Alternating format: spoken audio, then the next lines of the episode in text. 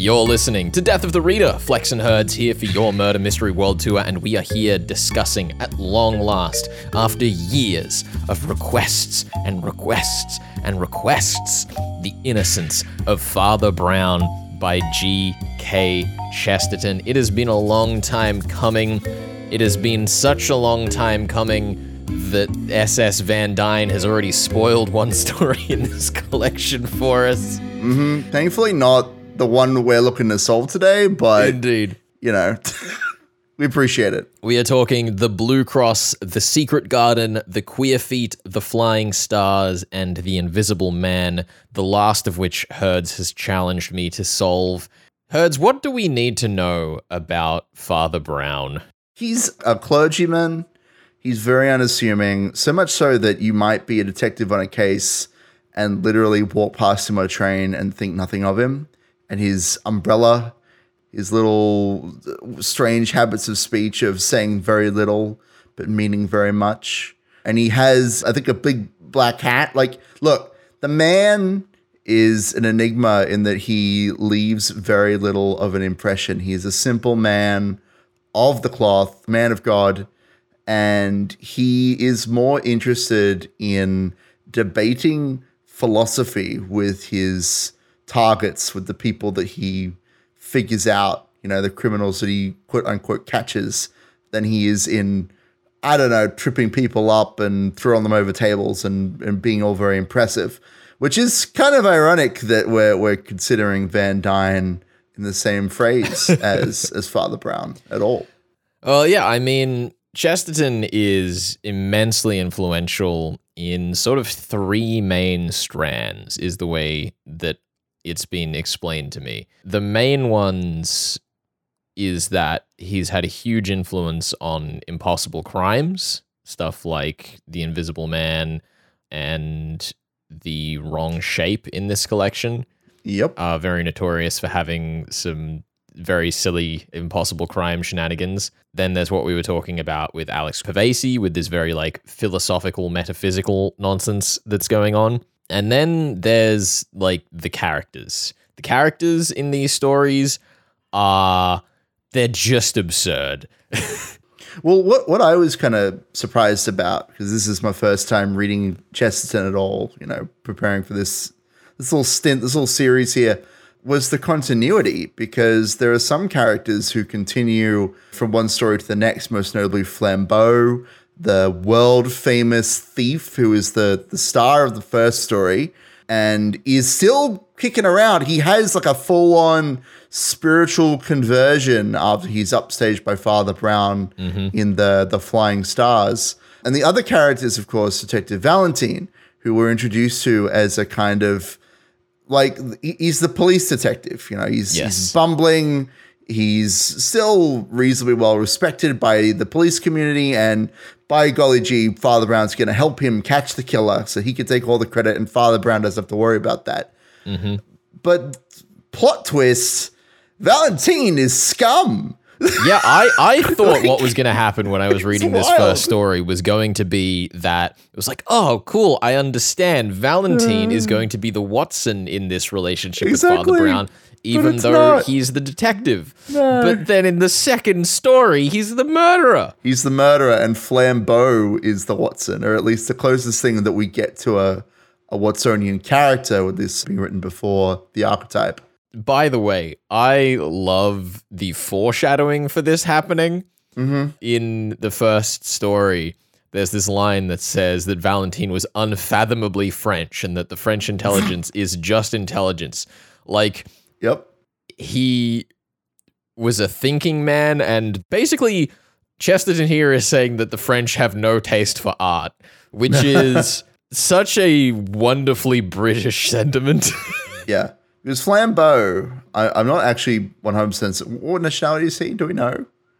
I'm pretty sure Flambeau is also French. His name's Flambeau. How can he not right, be well, French? That's what I'm, well, that's what I'm saying because he he does appreciate art. Is the yes. thing. So, and that's that's what makes him a candidate for working with Father Brown because the the Flying Star story is him talking to his children, saying, "Hey, I I did this beautiful crime this one time, and it was the most most amazing thing I ever did.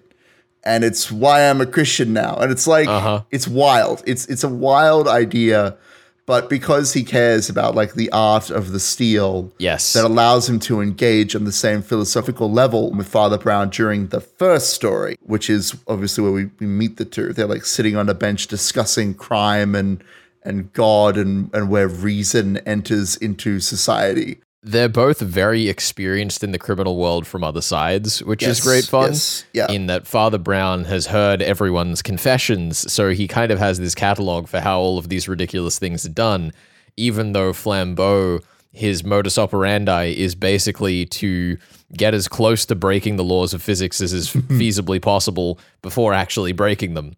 Yeah, I, I really enjoy the way that, that Father Brown is positioned there. That because he is close enough to the crimes that he understands them, but not close enough to be accused of doing them, he's able to kind of build his own catalog, his own little library of crimes and all the different ways in which he would do a crime. He actually shows up Flambeau by saying, you know, I suspected that you would do the whirly hurdy gurg and Flambeau's like, what the heck is that? And he's and then Father Brown says, Oh, you haven't heard of the, the whirly hurdy gurg? That's oh, that's an advanced technique, my friend. I know. Like it's Well, I great. mean, the entire the entire story, the first talk the first one of the collection, is Father Brown committing a bunch of crimes to Yes. get the cops on their trail, which is just. It's like, oh yeah, and then I threw soup at the wall and I swapped the salt and the sugar. It's like it's all inane stuff.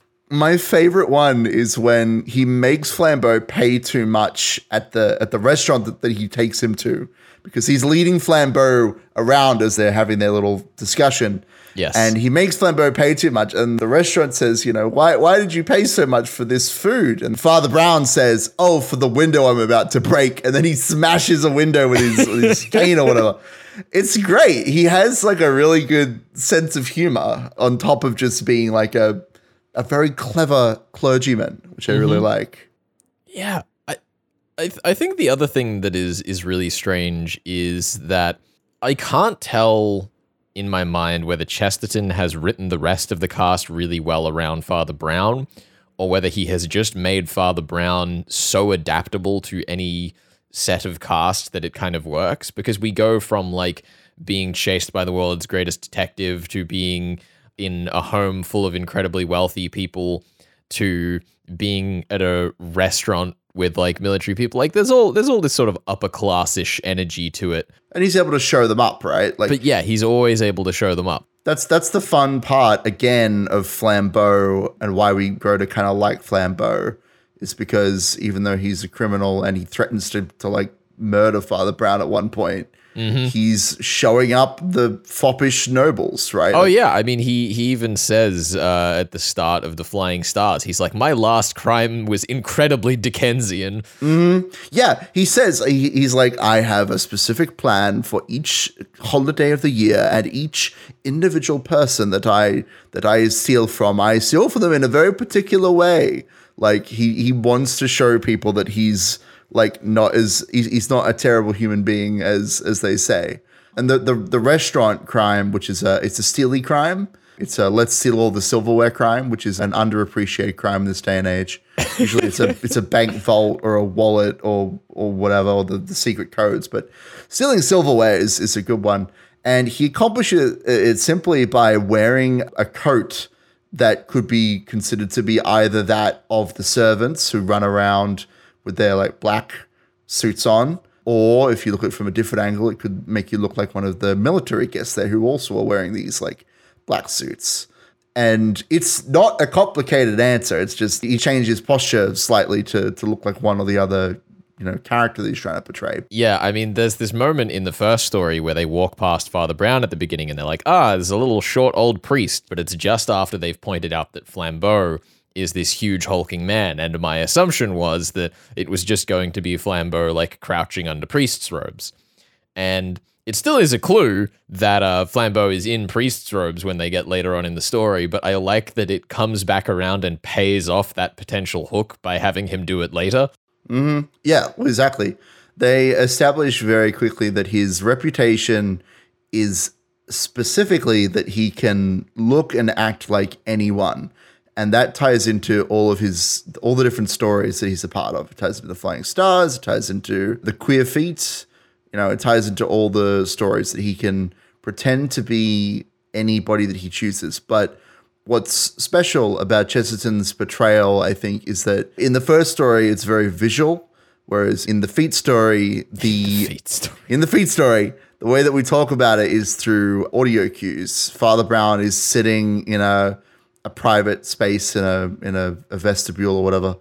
I think that's the right word. Anyway, he's, he's he's sitting there. He can't see what's going on, but he can hear what he perceives is the same set of feet in the same shoes, walking in many different ways. And of course, he realizes, oh, it's someone like pretending to be lots of different people and walking completely differently each time my what, what a dance that must be you know that sort of thing so again Yeah. we're tying into the like art aspect of, of the dance of the back and forth and we're using senses other than the visual which is always fun I think the other thing that's really fantastic too is the volley of one liners. Like I already mentioned the one about the French being thinking machines. There's another great line in the same paragraph saying that the French electrify the world not by starting any paradox, they electrify it by carrying out a truism, which I don't I don't even know what to think of that line, but god did I enjoy reading it. I, look it was another time and place when we could just insult the french and get away with it um in in our esteemed papers There's there's another bit where they're talking about like socialism and Yes, they're like yeah, he wants he guy. wants every chimney sweep paid but won't allow you to own your own soot and someone's like Why "Who would you wants wanna own own their own soot? yeah it's great i mean that whole sequence like not to get overly political but like that that is a wild premise where they're like ah the socialists the the ultimate suspect for our crime. Like that was a very it's a very kind of bizarre way to set up a a criminal suspect. To be like yeah he wants like equal pay. He doesn't really know how to get it. Uh he's our criminal suspect for today. just I was What? just What have you flicking found? through looking at this scene again and came across the line and a conservative does not mean a man who preserves jam. Yep. Yep. yep. Father Brown, he, he puts the haters out to pasture. Um, it's great. What a what a what a sentence. What a sentence. It does it does backfire a little bit, especially when we start talking about like Jewish people Yes. In the Oh, Flying no. Stars as as like golden age crime fiction is unfortunately frequent in doing. But you know what? I I I can I can I can grit my teeth and bear a few real painfully aged lines in return for some of these absolute zingers. That and the and the queer feet also is a little bit anti-Semitic. Let's say it's look. Sometimes authors make mistakes, and that's just something we're gonna have to agree with. He is the master of paradox, after all. Now, I suppose, Herds, before we wrap up this section, you had asked me to read up to a line in The Invisible Man wherein Father. Brown shows up on the scene and is about to unveil the solution, I presume, for Mm-hmm. I whatever is happening. Who, what is this invisible man? How did someone carry letters into a building unnoticed? How would that even happen? How could such a thing be possible? How would you kill someone in their own home or maybe someone else's home? I forget. It doesn't really matter. When there are policemen on every corner and no one is seen going into the building, like how could someone kill someone without being seen? It must be the socialists. It must be the invisible socialists. Mm-hmm. That is invisible socialists. with jam. They've packed their shoes with jam, rendering And themselves if, if invisible. I know one type of invisible socialist, Ben, Oh. it's the heavily unionized industry of posties. Oh, okay. That's an interesting and specific industry to choose. Because I was picturing Flambeau was talking in his previous in his previous little story, The Flying Stars, about his greatest crime, and that's not really a murder mystery. It's it seems like a, a reprieve from everything else that's going on mm. in the collection. Mm. And just while I was thinking about Christmas, while I was thinking about Dickens, I was thinking about large bags that could carry things like letters or bodies Okay. Fair enough. unnoticed, perhaps. So I reckon that Santa Claus came in, mm-hmm. committed the crime. He put his red coat in with his white load of washing, and that's why there's a red smear on the on the floor. Mm-hmm. It's not blood. Okay. And then he put the body into his big old sack of presents, and then summoned his reindeer. Saluted the Coca Cola sign for giving him the outfit that you're probably all picturing him with. You know you're gonna have And to solve another mystery. You don't have to give to you don't have have KFC. To, you don't have to give multiple theories because this is clearly your fake theory that doesn't make any sense. I don't see how someone with a big bag with a body in it could possibly make it past four trained policemen who are not corrupt or French, I hope. Okay, here's the thing I, I can't get though, and I want to confess this Okay, before we close this section. Please tell me. Who in this story is the is the postie? That's a great question. We haven't had that introduced, but that's what it has to be, right? So I'm gonna say Santa Claus because I think that's just as plausible as anyone. I guess else. I'm gonna I guess I'm gonna have to I'm gonna have to dock points if you're incorrect there, but we'll we'll get we'll get to it. We'll get to it. It's gonna be great. Anyway, you're listening to Death of the Reader, your murder mystery world tour. We are talking The Innocence of Father Brown by G.K. Chesterton, the first five stories in that collection. And we'll be back with more in just a second. Stick around. You're on 2SER 107.3.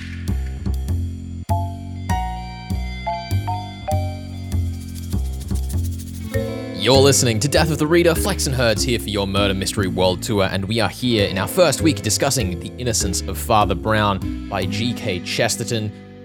Before we get back into the swing of things, I did want to say it is Sydney Writers Festival weekend, and in case you missed it, just a couple of days ago, up on the Final Draft Great Conversations podcast, my conversation with Pip Williams about her latest novel, The Bookbinder of Jericho, went up.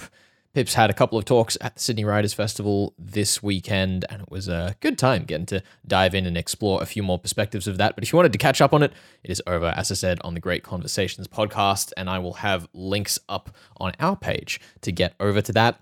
Back to GK Chesterton, though, we are discussing up to and including The Invisible Man and uh, Herds, My Little Theory. Yeah. I stand by what I said. It was Santa Claus. I don't know why you would say that. The they literally tell you who the murderer is. I don't. It's it's Welkin. I don't understand. They say very early on in the story there are there are two people trying to court this woman. Three technically. There's Isidore, Welkin, and Angus. And Isidore is the man who is killed. Angus is the new kid on the block. Yep. And Welkin goes for long walks. Welkin goes um, for long walks. I'm, I'm not sure. I'm not sure you missed that one, Flex. Yeah, Um, I I must confess, I think I was looking for like I was thinking a little too straightforwardly. I must confess the story the story had a one up on me here. Straightforwardly?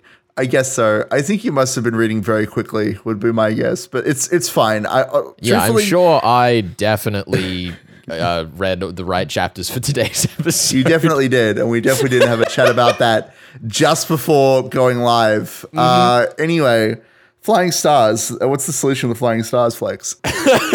anyway, yeah, no. I mean, look, I'm like, the- Herds, there wasn't really anything to solve in this story. Why'd you ask me to read up to when Brown shows is- up? There isn't even a, a murder in this story. Crazy. No. Um. look.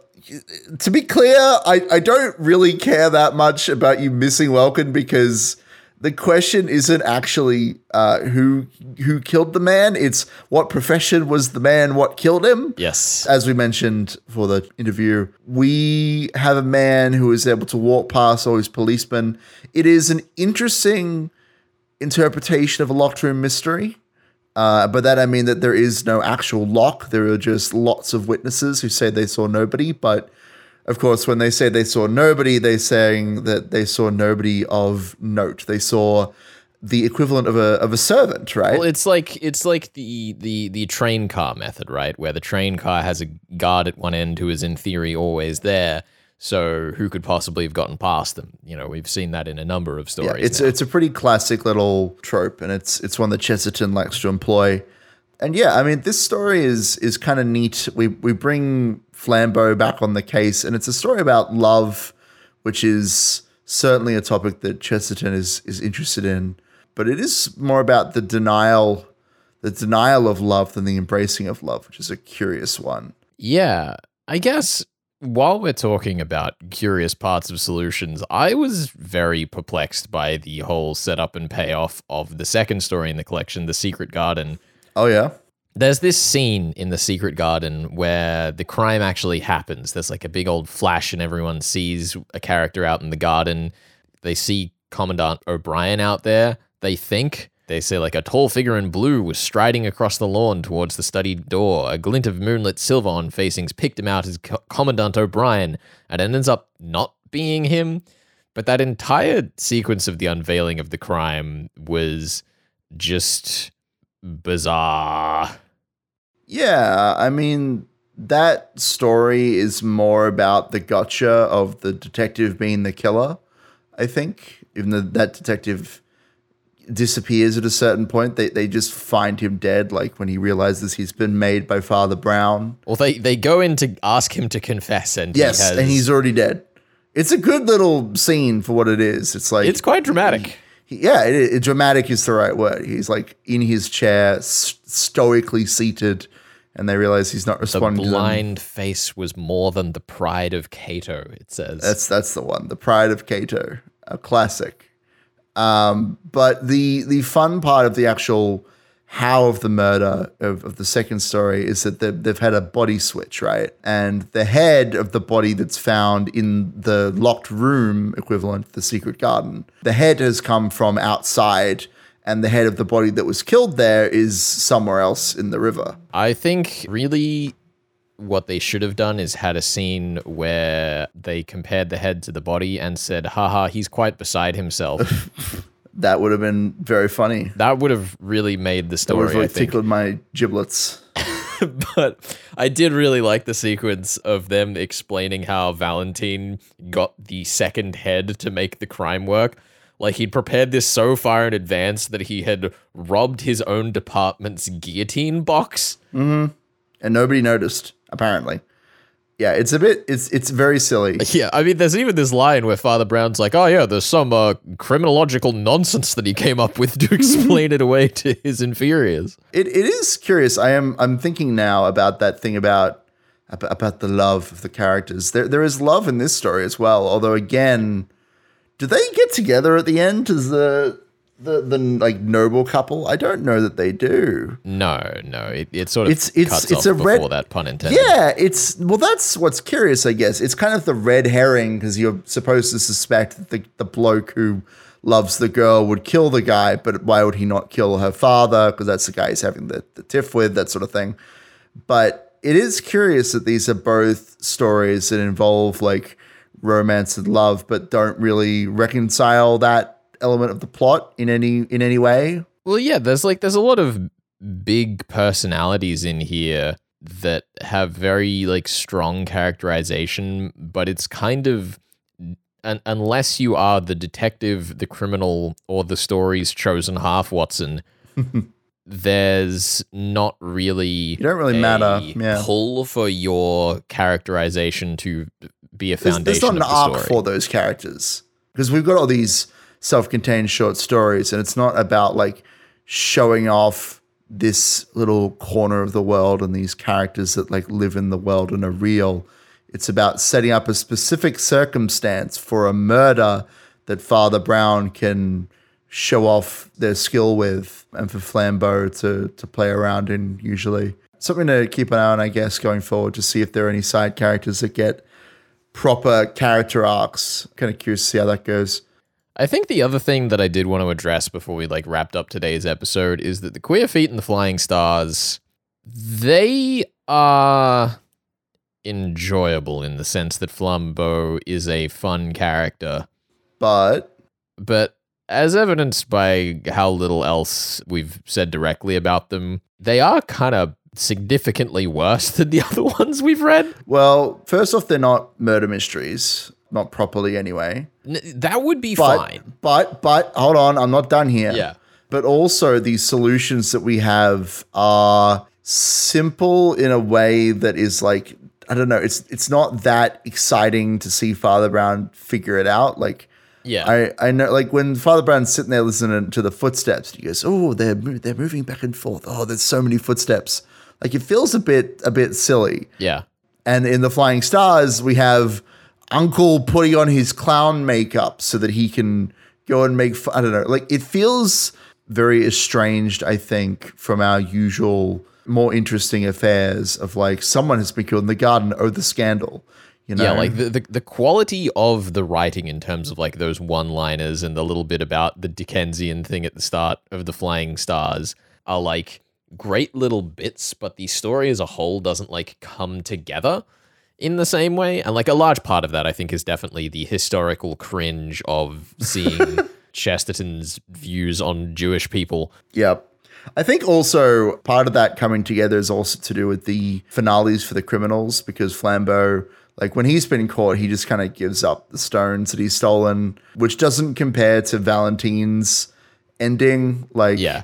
that is easily the best ending uh, so far that we've had in the novel. Yeah, like the theatrics are really strong in the better stories that we've read so far. The other thing, of course, is, and Welkin, case in point, I've made a bit of a to do about the fact that you didn't figure out who it was, but like, You seemed so upset. But the, the book doesn't care either. Yes. the last page of the book is we found the postman and then father brown went and had a chat with a murderer and it's like oh look at him talking to criminals which is a thing that he does and that's cool and very clergyman of him but it's not an exciting ending it's not dramatic it's just it, we don't really have a proper resolution to welkin who we have never spoken to before never seen before part of the premise of the story but also like he he's not a character. He's a postman. That's all he is and all he will ever be, which is why he turned to a life of He, crime. he took long walks and he is one of the three suspects. Apparently,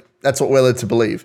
Like honestly, when I was reading it in my first read through, I was like, "Is it going to turn out that Angus is secretly Welkin? Because why else would we just not have Welkin show up? Like I Yeah. don't." Like It's very my, strange. My first reading, honestly, was that like Welkin Uh. was one of the like, like he was. Oh gosh, there was another character named Welkin that we read a short while ago, Was there? and I'm trying to remember what book it was in, but he was like house staff, and I was conflating the two. Oh my goodness. The Crooked Hinge. You're thinking Yes. of the Crooked Hinge. That is bizarre. Squirrely, uh, not not house staff, the squirrely like lawyer guy. That's right. Yeah, like I was I was thinking of him as an offsider kind of implicitly because of that relationship with the Crooked Hinge. That's very interesting. Which curiously, I remember Brad mentioned to us that Chesterton was one of the inspirations for the Crooked Hinge, and I want I, it can't be this story, right? I hope not. This would be a pretty sad character to be like borrowing from. It also it, it also Like- has like nothing to do with the Crooked Hinge. that we know of. Uh, Yeah, I mean, maybe look, Che- maybe the Invisible Chesterton Man. are I'm, just smarter than us. I'm just saying, there's some maybe invisible crime going on in the Crooked Hinge. I'm just saying that's my Mm-hmm. It's true. When they say the. Crooked Hinge, really what they mean is that the hinge is invisible and the door is levitating. The door is so far above our heads that we we don't notice it's there. That's the Mm-hmm. until real it secret. falls heavily and crushes us beneath it, and that's how the crime is Uh, done. that is that is an excellent, excellent door. I love that. Alrighty. Well, Herds, I suppose that has us pretty well covered for this week's edition of The Innocence of Father Brown. What am I up to for next week? Well, speaking of acts of God and the supernatural, we will be reading up to the Hammer of God. Ooh. I'm going to have you solve that that story, which Alex Pavesi famously recommended when we had him on for an interview. It's true. That is what Alex Pavesi is known for. That's what he's known for. This is the one thing, other than all the books. Anyway, look, it doesn't matter. Point is, we're reading the Hammer of God, and I'm going to have you read up to because this is a perfect line. This is Father Brown speaking. He says, "I will give you two very large hints. I want you to read up to that line." What a yes. That's great. I love that so much. I want you to read up to the point where he's going to give you the hints and then solve it for me. I'm Perfect. sure you will have no trouble at all, but Sounds I think it'll be fun. Excellent. You are listening uh, to Death of the Reader here on 2SER 107.3. We are talking The Innocence of Father Brown by G.K. Chesterton. We'll be back next week with more on your Murder Mystery World Tour. Stay tuned. You're on 2SER 107.3.